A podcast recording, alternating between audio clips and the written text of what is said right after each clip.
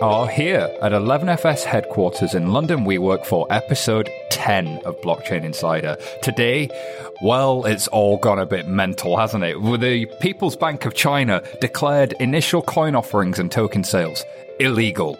We're going to talk about that one a little bit. Crypto markets tumbled by 20%. We talked to Patrick Murck, who's arguably the lawyer in the space. And of course, last but not least, Paris Hilton is joining and getting involved in an ICO.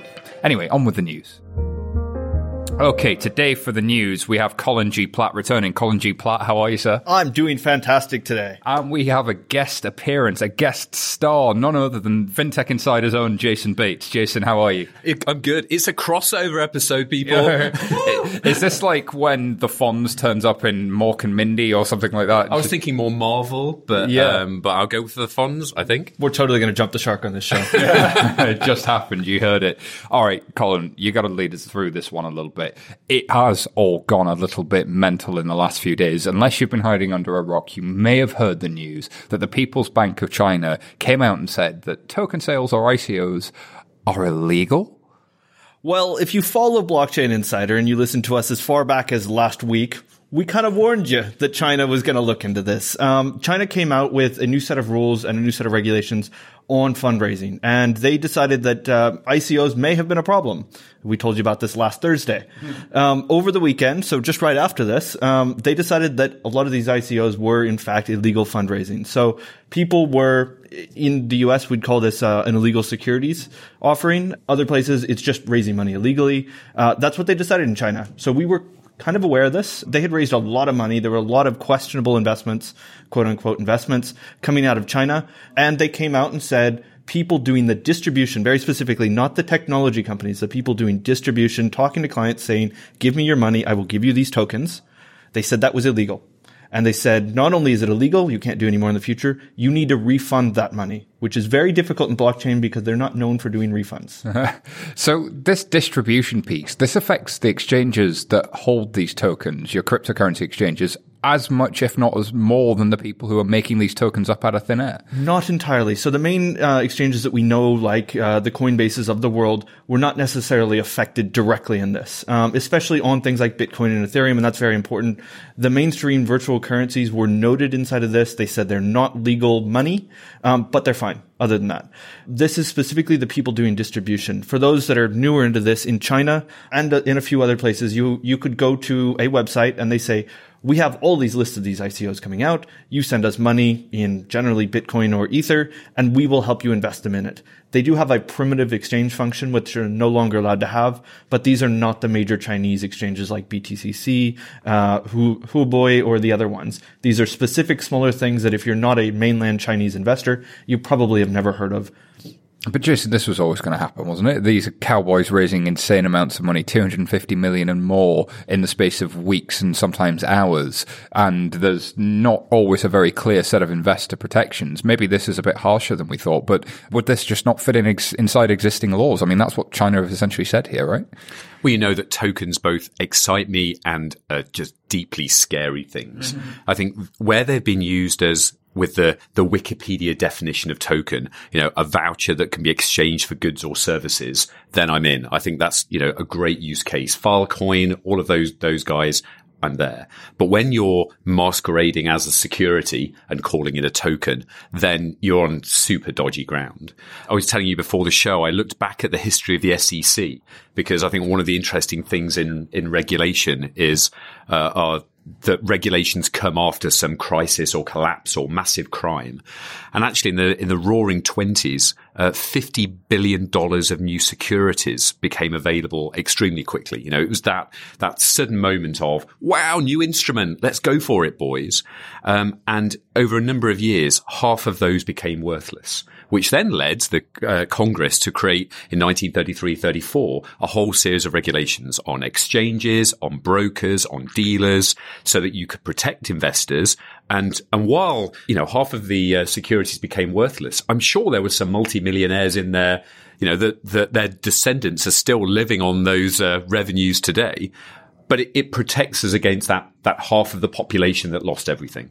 And I think that that's the interesting point of you know, is this thing a token that can just be exchanged for goods or services? Is it a security? And if it's a security, there have been some fairly good historical preferences where normal investors have just lost a ton of cash. Uh, the really interesting one to me is Filecoin. So Filecoin went and issued a security which investors that are professional went and bought. So you had Sequoia and Union Square Ventures and A16Z buying shares in a company.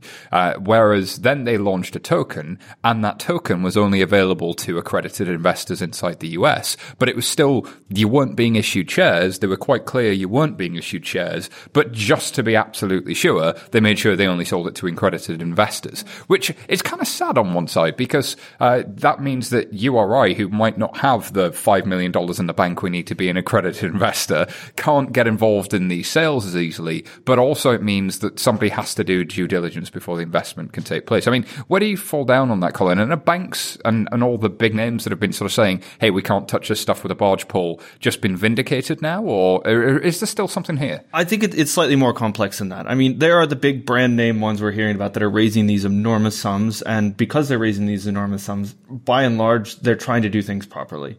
A lot of these things that have been shut down and all the news has come out, uh, I'm looking on one of the sites. It's called ICO GoGo and it's all in Chinese. So I've got Google Translate up in front of me, but uh, they're launching things called like DLC, which apparently is a, uh, an asset transaction platform for digital equity tokens.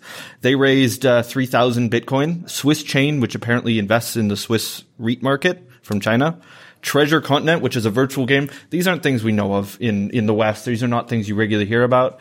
I think as far as if we look back in the 1920s example, these would be the ones that definitely collapsed. These came up overnight. We're launching every single day, and it was just really kind of a bucket shop.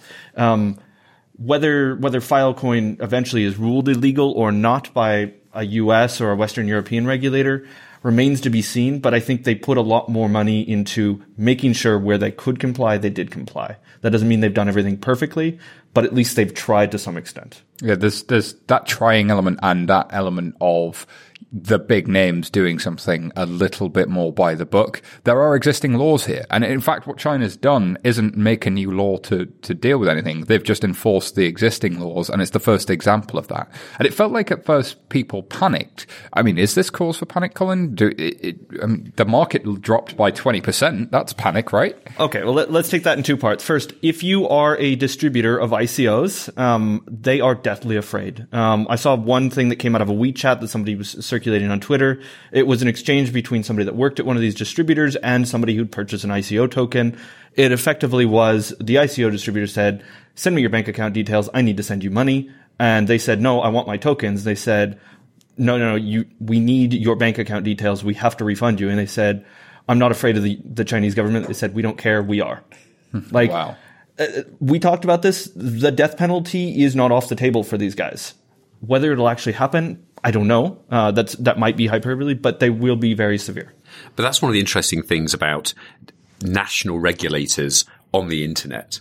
You know, suddenly someone sitting in a, I don't know, a, a semi-detached house in Birmingham launches an ICO, sends out these tokens, and the SEC could come after them you know, from across the a, a thousand miles away, uh, and the Chinese government could actually, if they sell uh, essentially what something that's deemed to be a legal security to someone in China, could be could potentially give them the death penalty. That's uh, that's crazy town. It's really crazy. And this is why people need to be very careful. And we say this every single time we have this show and talk about ICOs, which is pretty much every week. Don't take unnecessary risks. Do your research, do your homework, whether you're investing, whether you're thinking about creating an ICO. Now let, us talk about the markets. Yes, the market's completely sold off. Bitcoin, I think, was down 10%. NEO, which is one of, it was billed as the Ethereum of China, was down some 60% in US dollar terms. Uh, it was a complete sell off. Most of that has come back up. We're now recording this on Wednesday. Uh, most of it's come back, but it's still below the all time high. But it is, if you didn't look at the markets for two weeks, you'd still be way up. So I, I, don't think that we've completely panicked. There are still a lot of uses that are not ICOs and that are not Chinese speculative ICOs. So the market has pretty much shaken this off, uh, and I think that's a good thing. Um, but it, a lot of people did panic sell and probably lost a lot of money because they thought this was the end of it. And a lot of people don't necessarily have faith in cryptocurrencies over the long term. So, Colin, I keep hearing that there's a lot of institutional money waiting on the sidelines, trying to get into this space. News like this surely discourages that. Yes and no. Uh, it depends on your view of whether ICOs are a long term thing. It depends on your views of the underlying cryptocurrencies, the bitcoins, the ethers, whether those are worth something long term. And I think there's a lot of institutional money, as evidenced by some of the things like the CBOE, uh, the Chicago Board of uh, Options Exchange, uh, has decided to launch a future on Bitcoin. I think there's a lot of people that are really interested in where this could go and don't see it as just a bubble. Yes, maybe it's overvalued right now, but there's a difference between being a tulip mania bubble and just having booms and busts. нас I saw a really great tweet from Richard Burton, who was on the podcast last week, uh, where he looked at the desktop internet versus mobile internet, and desktop and laptop usage of the internet hasn't really declined in the past decade. In fact, it's been fairly rock solid. What has happened is mobile internet came along and just exploded. And so if you look at that as a bar chart with mobile over the top of desktop internet, he was making the example that you could say the same about financial services. This is the existing world of financial services that will trundle along quite nicely and not really grow, not really shrink. It just is what it is. But what you have is in this new world is entirely new headroom for growth and new opportunity. And that is exciting. But it's this, uh, this way in which the crypto community are, are so isolated in some respects from financial services or other fintechs because crowdfunding's been around for, for quite a while. And you might argue ICOs are a great method of doing crowdfunding. There are regulations there. There are things that, you know, protect customers. Hey, Monzo raised a million in 96 seconds through that uh, use case. So if could that have been an ICO? Yeah, I guess technically it could have been. And are there regulations around that? So there's something about the, you know, getting those lawyers involved, like the lawyer you had on a few couple of episodes ago was was talking about, like playing with like in some ways within the system or on the fringes evolving rather than saying we are totally paradigm shifting completely new nothing to do with anything else and we're going to sit way over here and do our own thing like because, happened with the DAO where they said code is law and, and the law can't touch us sort of thing I think at the end of the day, I mean, where do cryptocurrencies, where do blockchains make sense? It's where you're either underserved or you just can't be served by the by the mainstream. And I'm looking at a message that somebody that uh, on the show we know from a bank. Um, we were joking about this, but he said, as a bank, we reserve the right to refuse or remove any account service anytime without prior notice for a retail bank account. For a lot of people in the world, that is a reality. I mean, we sit here quite comfortably because we know we can have multiple bank accounts. There are some people out there in the world because they're not profitable enough or because they're seen as too risky, cannot have a bank account not having a bank account in the 21st century can literally kill people. Um, if you cannot get access to a bank account, you might not be able to get a job. And this is an opportunity for them. Whether that becomes the main driver or the largest usage of bank accounts, I don't know. But it's an option. I think it's worth saying as well, China has been really progressive, as has the PBOC, in terms of their own experiments with blockchain technology. Like these guys are trying to build things and trying to progress it and, and invest in the space.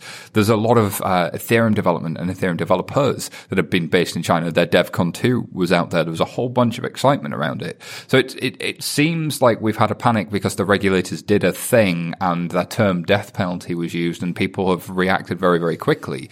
But as you say, like this seems to be one of those things that maybe we'll just forget about. If you're new to crypto, you're going to hear the, the acronym a lot, FUD or FUD, uh, fear, uncertainty, and doubt. It happens a lot. Markets drop, then markets go back up. If you have an asset that's appreciating 700, 1000% in a year, expect volatility. Mm-hmm.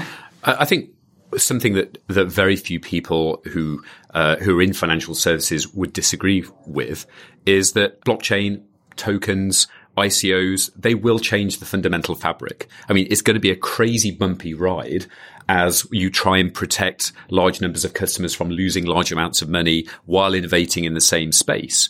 But uh, you know, I, I, know we're going to talk about utility settlement coin in a little while, and uh, and just the the sheer numbers of of people that are getting together to work on this new fabric of democratized financial services. It's it's amazing. I mean, it is the hottest thing Without question, I was talking to somebody who's uh, in the middle of doing a, token generation event, as they call it, and they were trying to raise VC money a couple of years ago for what I think is. I was talking to them because I think they're very smart and they have a fantastic idea, in my opinion.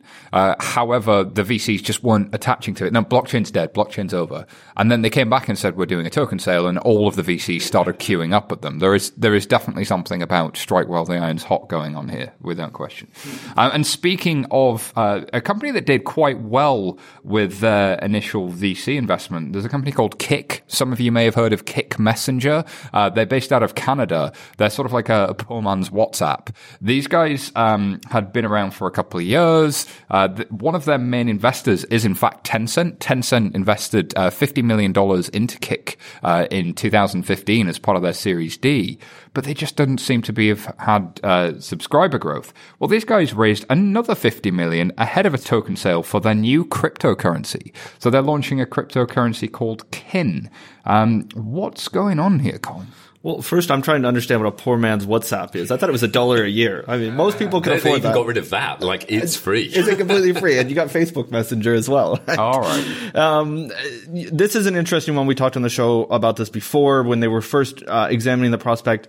What's still really unclear to me is why do you need a token in a messenger? Um, maybe somebody's got an idea. So I, I had to sort of look into this. I'm um, I'm fascinated by those user stories and the the questions of so what? Like so how do I spend that? How do I earn it? What is this currency? What do I do? So Kik have been around since 2009, based in Canada, 300 million users. I think something like 50 million uh, monthly active users at the moment, and a few years ago, I think between 2014 2016, they did a trial around this thing called Kik Points essentially uh, you would go on, you would watch a video, you would watch an ad, they would give you points. You could spend those points to get sticker packs or to use with bots. They've got 20,000 chat bots that do a variety of things on there. And it would just work very w- well for them. They had uh, on an average day, 300,000 transactions a day. And I think they point out in their white paper that that was three times the, the Bitcoin monthly transactions just on this points system they were using. So they decided that actually th- there was something to this. There's something in, in an ecosystem around the earning and the spending of currencies within a chat interface that was that was useful. So they stopped in 2016 and obviously started working on this.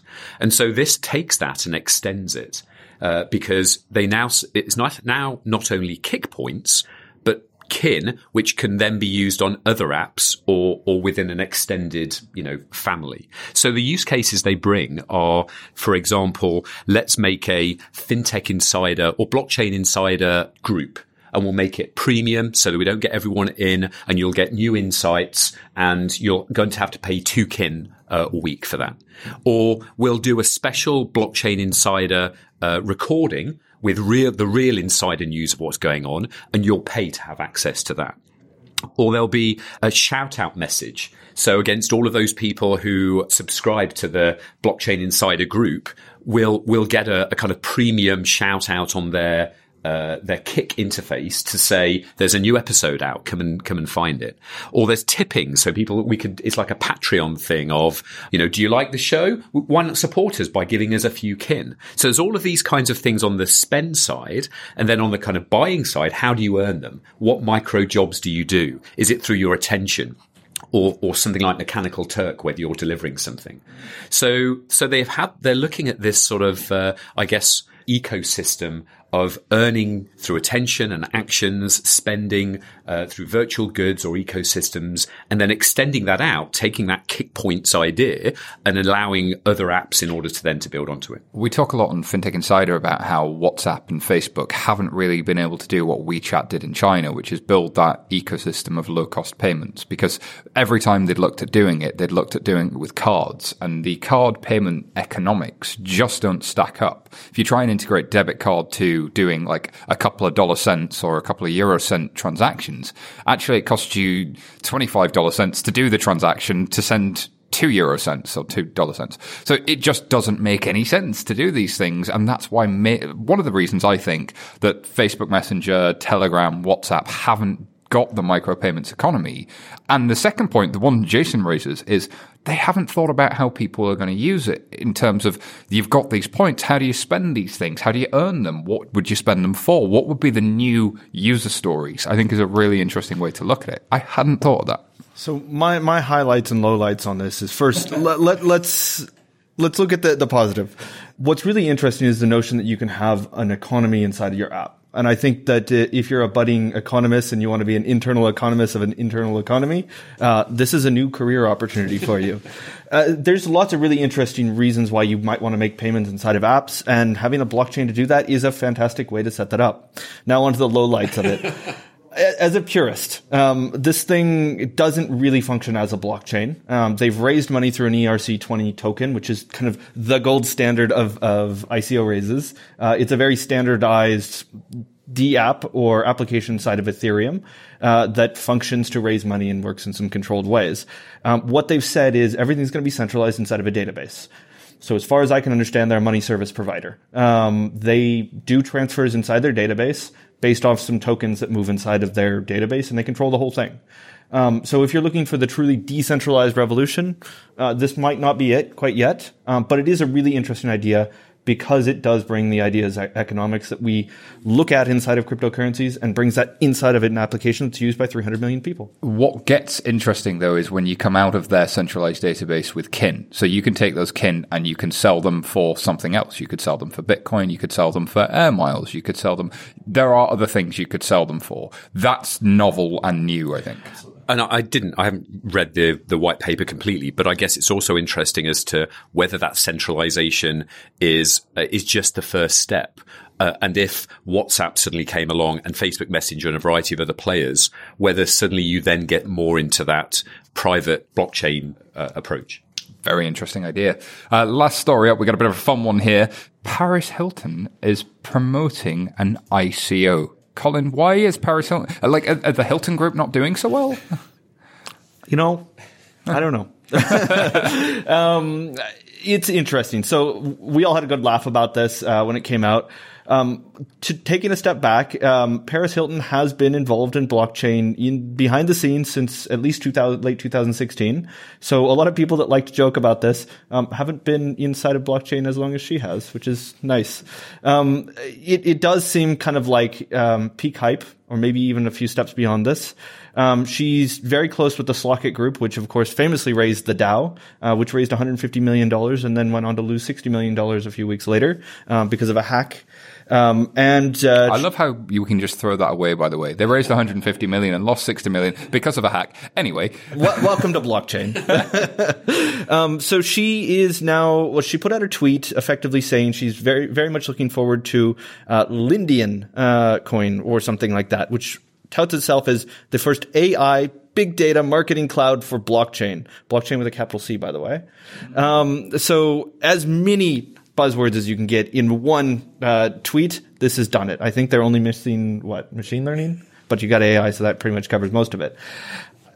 so I'm not close enough to know if this is for real or not. I know that uh, generally, whilst the public perception of uh, the, the heir to the Hilton fortune is, is somewhat frivolous, that actually there's a steely business sense behind there, and that this wouldn't be something that's being progressed unless a lot of accountants and advisors had signed it off. But we're seeing a lot of celebrities. I mean, Floyd Money Mayweather didn't just do a heist of $100 million. He's also now pumping ICOs himself. Um, and there's several others. So, like, why are celebrities but, getting involved? But- but why wouldn't you? If you're going to organize something that could potentially raise a hundred million and you need to actually break through the noise. So great. Colin's looking at uh, ICO GoGo. Um, would we have spoken about Lydian without Paris having been involved? Would, yes. would it have made the program? No. So suddenly there you go. What, whatever it's costing, you know, we're getting, it's, I think we were talking before, it's like the George Foreman grill. Like it's a grill that's connected to George Foreman. You know, someone used a celebrity name in order to sell something that arguably is a is a commodity. Maybe, but maybe it's damaging for your credibility as well because Filecoin didn't need that. Bat token didn't need that. Tezos didn't need that. There are a whole bunch of uh, EOS didn't need it, but they spent a lot of money on marketing.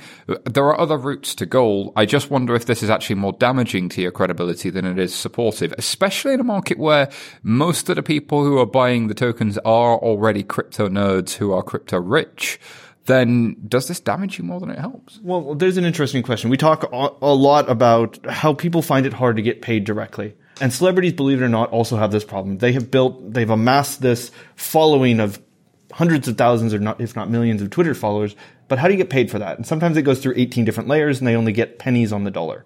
Um, this is a pretty directly uh, easy way to go and say, I'll take a big chunk of those tokens, I'll go out, I'll market it, and boom, my tokens are now worth 100 times what they would have been. Um, so what you're saying is we really need a Kardashian coin. Like that is the. Uh, I would the like play. an Ivanka Trump coin. it's a matter of time. Okay, but enough about Paris Hilton. Uh, don't forget, if you agree with anything we've said in response to these news stories, maybe Paris Hilton is the greatest thing to happen to ICOs ever. Get in touch on Twitter at BChainInsider to share your thoughts or drop us an email at podcasts at 11fs.com. We'd love to hear from you. And don't forget, 11FS, we provide consultancy services for banks and technology companies, helping you deliver real world projects with new technologies, new ideas, or for new customer segments. Boom. That's how we do. Okay, so I'm going to throw it to the adverts.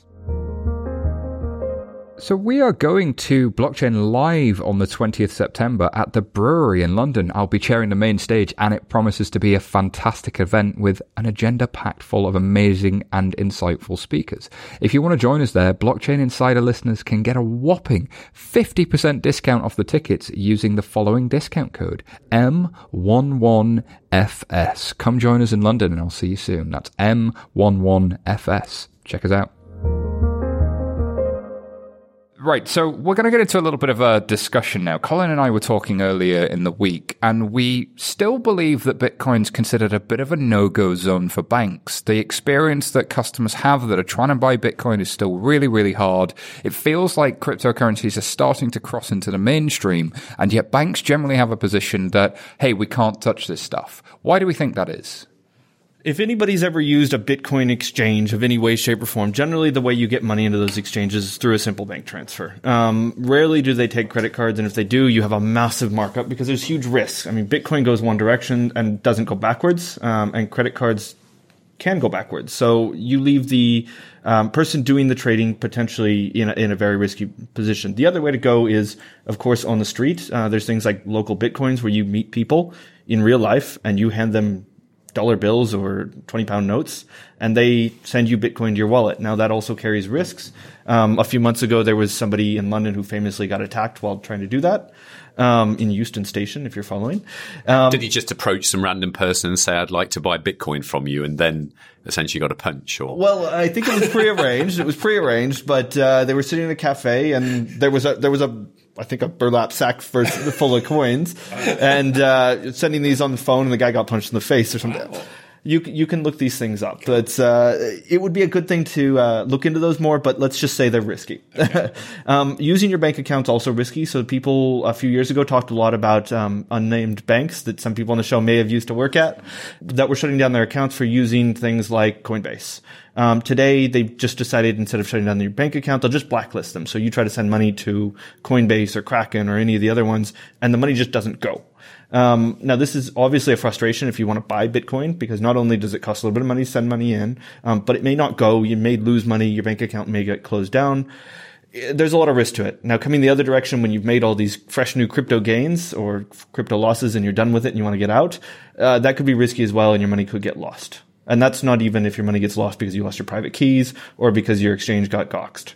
There's a whole bunch of risk out there, and yet I'm not convinced that the risk that the banks perceive is really what it, what's actually out there. Uh, when you look at a Bitcoin exchange or a Bitcoin wallet, it looks an awful lot like a money service business. Here is an organization that I rely on to look after its customers and move money for its customers. I can't see what goes on inside their world, but this happens today. I've got uh, as a, as a large bank, I would have relationships with all types of people who move money. World Remit, um, Western Union, those sorts of companies all all rely on banks, and banks rely on those companies to know who their customers are and uh, try and manage fraud and uh, to have like a senior management regime and to have really good processes and a compliance team and all that kind of really dull stuff. Banks go in and say, "Do you have all the dull stuff?" And then the the company goes, "Yeah, I got all the dull stuff," and everyone goes, "Everyone's winner."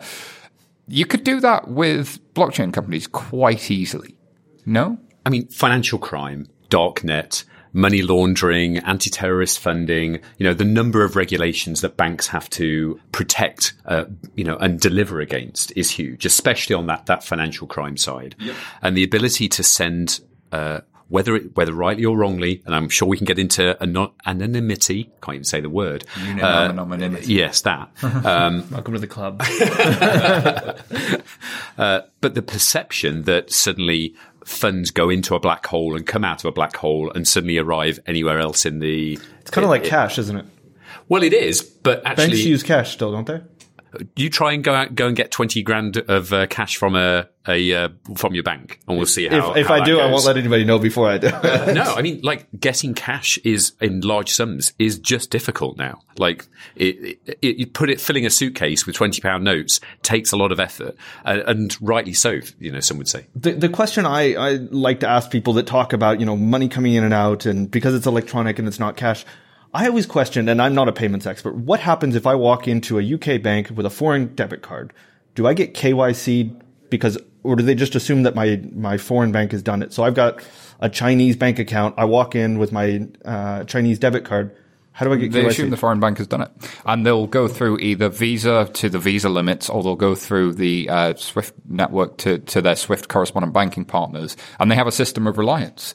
Banking system works today by relying on the other person and the other part of the network, either Visa or the other bank if it's SWIFT, which to Jason's point means ah, now I've got this thing where I can't rely on anybody. It's just this network of a black hole. Well, no, because that perception's not quite what reality is. There are bits of the Bitcoin network where it is just a black hole and I can't see what's going on. But generally, people that are in that part of the network are not the people that are going to the bank branch to go and fill up a suitcase with cash. Those people are pretty much off the grid anyway. They're going to be hard to find. What we're talking about here is you or I or anybody else who wants to move a small amount of personal money into a cryptocurrency exchange because they heard about this Bitcoin thing on the news. Those sorts of people tend to have a relationship directly with their bank and everything they do would be with something easy to use like a Coinbase or a Kraken. Now, Coinbase or Kraken tend to KYC their customers. They tend to uh, have a full transaction history. They tend to report all of that transaction history. They tend to be actually really mature when it comes to some of the compliance controls. Some others don't. Some of those organizations are not very mature. And, and I think what's interesting to me is will we see the evolution of those controls in those companies? Because that's the real sticking point. There are, there's like a benchmark that a bank would expect somebody to get to, and some of those companies don't feel like they're getting to it. And sometimes it's because they're doing something a different way, and sometimes it's just because they don't want to do it the old way, and sometimes they might just be being stubborn. But is there other virtues of, of something like Bitcoin, that uncensorable currency that can be sent anywhere, that you can create a node and suddenly it's like you're on the Swift network? Does that not create this sort of hawks and doves uh, game theory approach where actually it will always be worth a few people breaking and bending the rules and doing the illegal stuff just because that's how it, you know, actually in the, in the market, that's how it would work. But we, I remember um, I had the good fortune of working with DARPA, as in the, the research arm of the US military in late 2014 and the guys at Chain.com.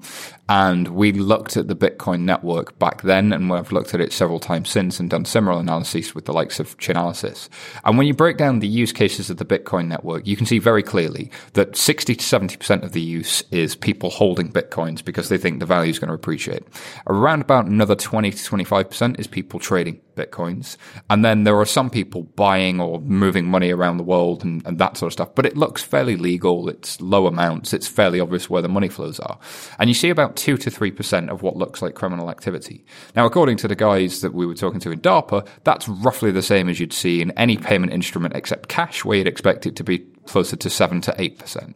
So the data just doesn't back up the argument that this thing is really, really bad. I think there is a perception, though, because of WannaCry and because of this idea of dark nets and dark webs and the theater that we have every time a dark web, a darknet site is taken down, people assume that it must be for bad things and forget about what's going on in cash. We talked about it um, as as a metaphor uh, when we were on FinTech Insiders talking about how when HSBC intro- introduced voice biometrics, voice biometrics then got hacked, and it was there was a journalist who waved their arms saying, "Oh my goodness, voice biometrics is bad because somebody was able to hack it." Well, actually, it's probably a lot better than what you used to have. It doesn't mean it's perfect, and I wonder if that's something that's holding people back because they don't see enough customer demand. I think a lot of it's just new, and banks are generally pretty bad at dealing with things that are new until their hands are forced. I mean, banks were not the first ones on the internet, were they? Uh, banks were not the first ones to come up with all these cool security features. It was from technology, and a lot of it came from Google and other places that needed them for emails and things like that. And banks went, "Oh, that's not a bad idea. Why don't we do two-factor authentication?" But I wonder about that opportunity cost. If we go back to what Rich Burton's tweet was about, uh, that you know, the financial services industry stays broadly steady, except at the moment, regulation looks like it's a less profitable business than it used to be. There are more fintechs coming into the market. You find yourself in a position where you think, what are the opportunities? And now there is the beginnings of something that looks like a genuine movement, and it's happening in finance. Disruption. Yeah, which which I could e- very easily see that you'd get someone like Curve or Revolut or, you know, maybe not a banking licensed organization, but someone who's doing that sort of day to day financial side of things, connecting into Bitcoin in some way. And that would be an interesting, you know, interesting test case, I guess, to We've see seen how it that with works. eToro um, and Revolut and TransferWise allow you to, I think, to some degree, buy Bitcoin now. Uh, I think we will see that more and more with the Dabbles and the Robin Hoods in the fintech world. So these are the sort of small uh, investor mobile apps where it's mobile only. I manage my savings and investments on the mobile device. Those sorts of apps could be the place where you see cryptocurrencies like popping into the real world uh, and inside your pension plan without you even noticing it. I'm not going to use any of those until a celebrity I like, you know, really gets into it. You know, oh, I think Am we, I not enough of a celebrity for you, Jason? no, no. Who were we saying was the uh, the the guy that we definitely have? The as- Rock. It's got to be The Rock. I'm in any ICO The Rock backs. Uh, well, guys, I mean, tweet us at BChain Insider. Who would your celebrity uh, ICO token sale ideal candidate be? We've got to think about it. I'm thinking uh, Seal with Kiss from a Rose, like Kiss from a Token or something. Just Oh no, no, come on! The, I, I've got to go with Colin, the the Rock. He, he has that like he's a wrestler. He's huge. Like he's like the manly man, and he's just such a nice guy. He, you trust him, wouldn't he? You, you would trust him with your money. If he, he would not the let tooth anyone fairy. like fuck with with your cash. Absolutely. I'm totally investing in his ICOs. can I, can I just Rock token. reflect on this for a second? I think for the first time, a lot of people who are not underbanked, um, people like us, are starting to experience these, these moments of friction because of Bitcoin.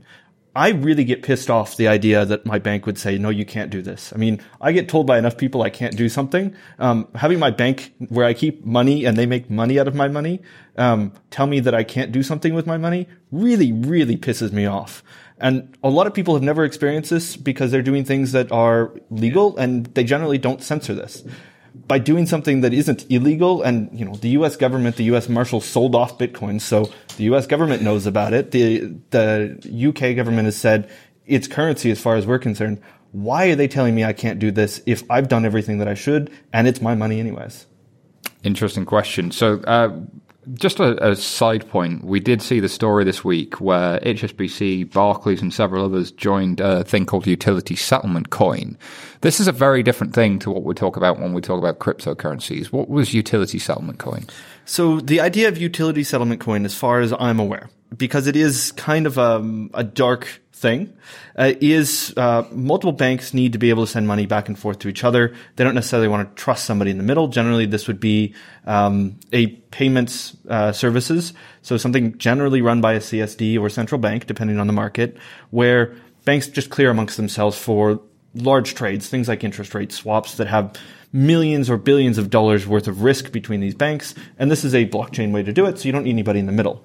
Um, now, the, the news on this was that HSBC and Barclays have now joined, bringing the total to 12 uh, banks looking at this with a, a company called Clearmatics. Uh, it's an interesting project um, to be able to do that on a blockchain because it, having some form of cash on a blockchain allows you to build other things that need any form of money to settle on top of it. So it's a great building block. In itself, is it a revolution? Absolutely not. But it's that first building block. I heard a uh, an interview with Lee Braine uh, at uh, Barclays, and he was talking about the the benefits being counterparty risk. So you know, we make a transaction, but there's this period of days before where we settle, where there's a risk that you might never pay me because you might go out of business or there's some issue there. Uh, together with the amount of capital tied up in this friction, you know, the, The credit risk. Yes. The where is you know actually having to keep money in the in the Bank of England, having to move things around. Like there's a a cost, almost like an inventory, I guess, mm-hmm. you know, for want of a better word, that actually could be you know you can access if you've got instant uh, instant settlements. And and the other thing that interested me about his um, interview was that he was talking about there's also this spectrum of central bank coins all the way through to the sort of public you know, Bitcoin style things with like proprietary coins in the middle. And everything he was saying was kind of pointing towards central bank coins. Um, but given that that's quite a few years away, like having this utility settlement coin that a group of us agree is almost the sort of intermediate step because we're still going to need to keep money in central banks. We're still going to have all of that. There's still going to be some interesting friction with how all of those things work. But actually, when you collapse that and central banks are running this thing, then that's interesting. So it's interesting as well that this would be a service operated by the banks with the central banks kind of being aware of the fact and putting their arms around it and saying, yes, we endorse it. But it's not the central banks operating a new service to consumers. So uh, it wouldn't be you or I putting our money at the central bank. It would be HSBC and Barclays and, and whomever else putting their money at the central yes. bank in a different way. But the important point here is it's internationally. So the Bank of England could talk to the Swiss central bank that could talk to the European central bank and all of the national central banks underneath that. And that makes it a lot faster. You're effectively trading trading across central bank balance sheets, uh, which which I can see some benefits to, but to Colin's point, it's more of a building block for the future, surely. Yeah, I think I think there's an important distinction on this because they don't yet have a central bank that said we're going to stand behind this thing if some if somebody goes bust. A lot of these promises about credit risk or the risk that somebody else fails are still really theoretical. Um, so what they need to do is back these things with collateral. So basically, imagine you go to a casino, you put yeah. 200 pounds behind the desk. They give you coins. We trade around and then we go yeah. back and hope it's still there. Yeah. We're doing that, but we're doing that with things like government bonds or things that are worth something in the real world. So yes, you're getting a benefit. You're not getting the full benefit that a bank would hope to have if these things were ever adopted by a central bank, which is, as we said, still a long time to go. And that's when you really get most of the benefit, or you switch to something that just generally only exists in this virtual realm, like a cryptocurrency itself. Very cool. All right, so uh, you heard it here. Um, Bitcoin's a bit of a no-go zone for banks, um, but fortunately, if we want to know more about what's been happening with ICOs and tokens, if we want to learn about some good practice, I spoke to Patrick Murck of Cooley. Great. So I'm here with Patrick Murck. Patrick, great to have you on Blockchain Insider for the first time. How are you keeping, sir? I'm doing great. I'm doing great. Uh, very much looking forward to it. Uh, big fan of the show. Thanks, Simon. Thank you very much for being with us. So, for our listeners, can you just tell us a little bit about your own background, who you are, and what you do? Sure, sure thing. I, have sort of had an anti-career when it comes to the law, but um, I'll, I'll, be happy to describe it at least a little bit. I'll try and keep it brief. My background is as a lawyer. I was trained as a lawyer. Uh, grew up in Washington D.C. Went to law school there. Went to a law firm there. I left and moved to Seattle and joined a startup in 2009 that had nothing to do with any of this, but ended up pivoting into digital currency in 2009, just about. And all of a sudden, I became a early employee at a startup that was doing digital currency at a very, very early time. Um, who also had a law background, so I became the de facto expert in the organization on all the regulations around digital currency at the time. All of that, of course, is we're not talking about decentralized things and Bitcoin and all of that. That had not hit most people's radar, but it did hit our radar fairly soon thereafter, in around 2010, one of the engineers uh, came into the room and said, Hey, have any of you heard of this Bitcoin thing? At which point I took a look at the white paper and I uh, remember commenting to my CEO that somebody had just open sourced their business model. And I sort of just took the deep dive shortly thereafter. Um, I've been in the space for, I'd say, actively working in the space, uh, Bitcoin and blockchain in general, for about a little over six years now. Uh, I've been an entrepreneur, founder. I've been an early employee, an advisor, an investor, a lawyer to startups in the space. So I've kind of done just about everything there is to do. You really have. You really have done just about everything. And what is it you're up to these days? Because uh, I know you've got a, number of affiliations on your LinkedIn at the moment. So I have two two roles right now. I am a fellow at the Berkman Klein Center at Harvard University. So it's Berkman Klein Center for Internet and Society. Um, I lead a project called the Digital Finance Initiative. It's sort of like the sister project to MIT's digital currency initiative, except we have more of a law and policy focus, and, and we aim to support them in some of their efforts that they do. Uh, in addition, I am special counsel at a law firm called Cooley. We're an international law firm that specializes in technology companies. Um, and we have one of the leading practices when it comes to blockchain um, and distributed ledger technology. That's uh, certainly uh, a name I hear regularly in the industry is is yours, and of course Cooley. So. Um, Tell me a little bit about what you're seeing in the space at the moment. We've obviously had some headlines recently, not least from the People's Bank of China, uh, declaring that ICOs and token sales may well, in fact, be illegal. Prior to that, of course, we've had a lot of hype and a lot of mania with people really seeing this as a new area for funding. How, how are you defining the space at the moment and helping people understand some of the key differences in terminology and then, and then sort of react to, to what you think uh, it's really like if you're an entrepreneur in this space and, and some of the challenges there. Yeah, it, it is. A, it's a there is a bit of mania right now, which is you know it's nice in some respects, but it can be a bit challenging um, in others because you get a lot of new energy in the space and people working off of core definitions of di- different things and core understanding of what the technology can and should do, and that can complicate things uh, for them and and frankly, I think it makes it complicated for regulators too to try and sort out what's what's really happening, um, what really does need to be regulated, and what they can allow to, to, to let slide a little bit.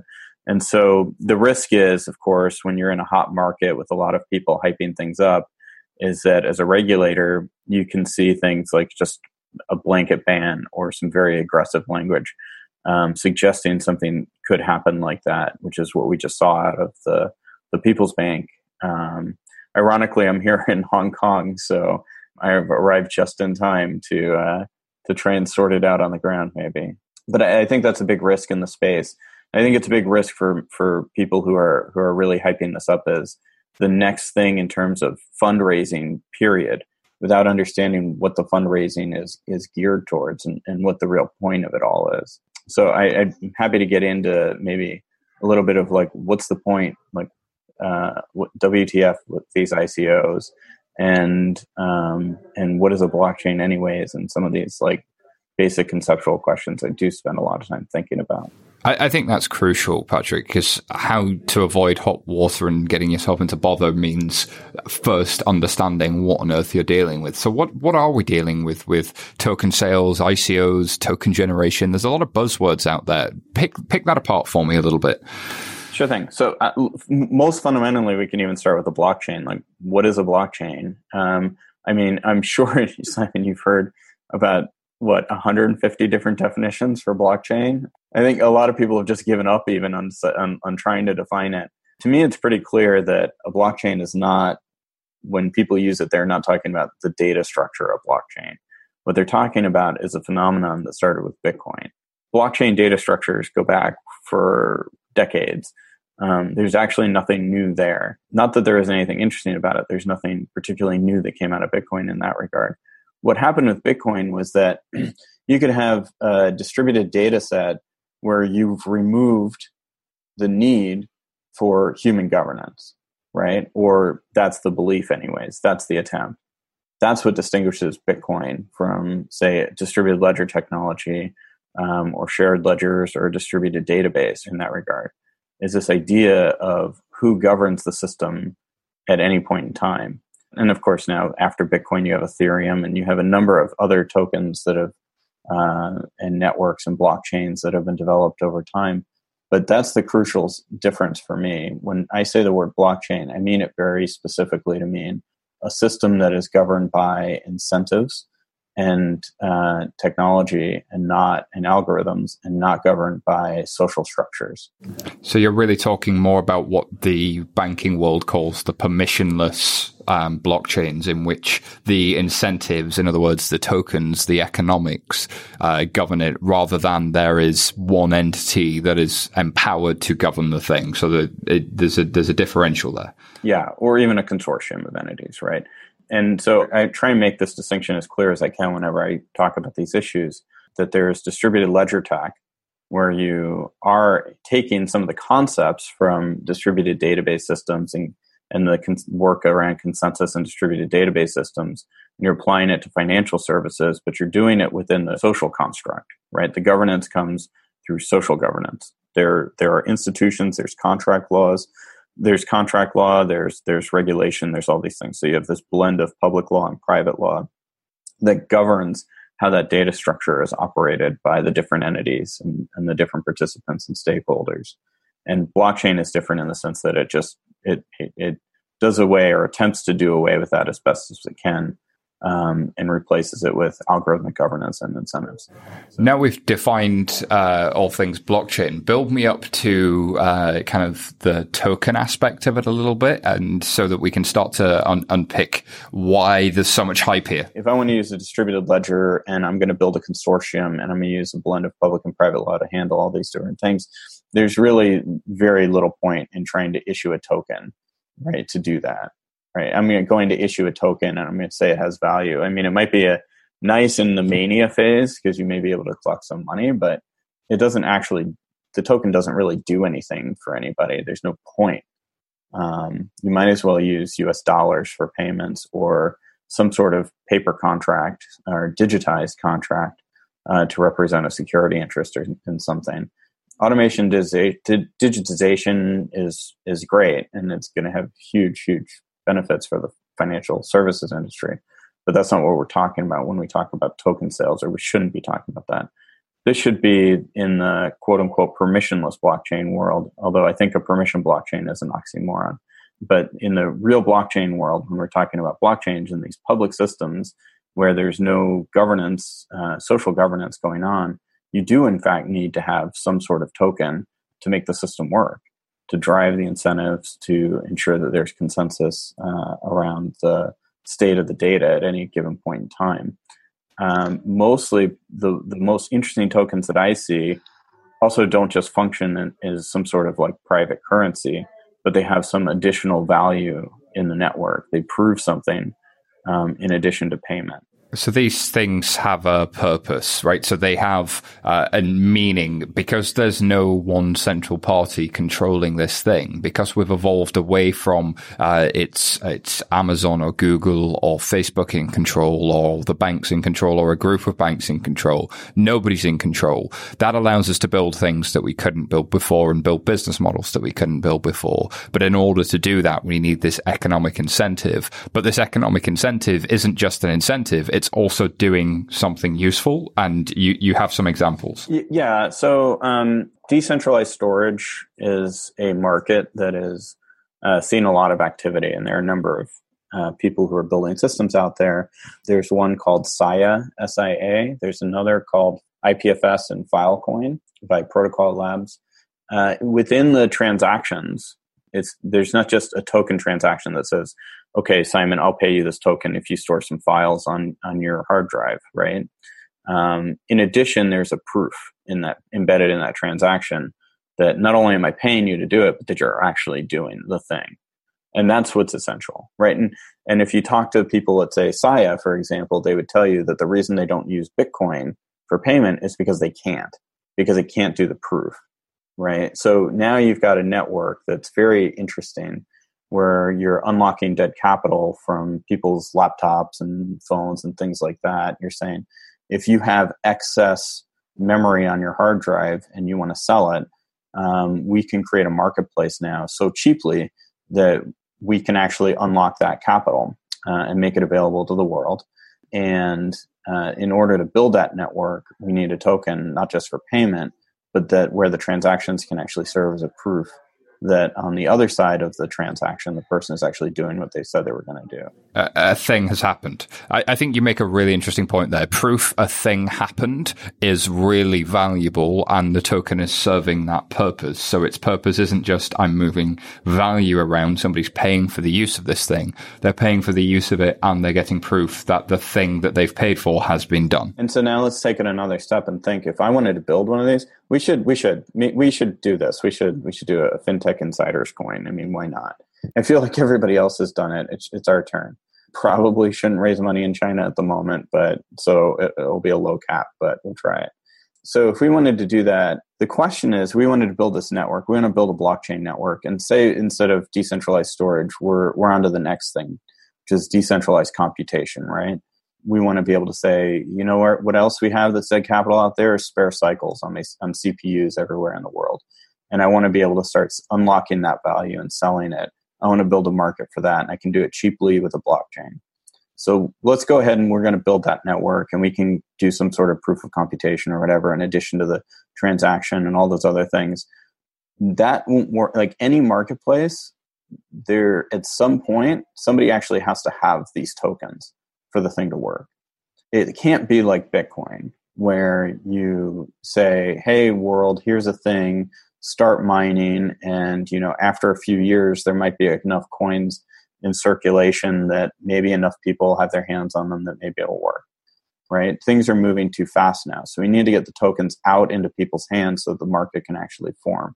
And we have really two choices right? We can either give them away we can do an airdrop which people have done right? We could just say we're going to create all these simon coins. Um, and we're going to just give them away to anybody who has Bitcoin in a Bitcoin address or Ethereum in an ETH address, and they can prove that and they can come claim all the free coins they want. And now I've widely distributed the token, so people will use my system. But those don't seem to work very well. I mean, usually in an airdrop or a giveaway, and we saw it with Bitcoin Cash recently, which was, in my opinion, more of an airdrop than a hard fork. Um, people mostly, as soon as they got their hands on it, sold it uh, immediately um, because they have no stake in the system. Another way of doing is to say, we got to get these tokens out there and in wide distribution. Um, maybe we should create an auction. We should sell them.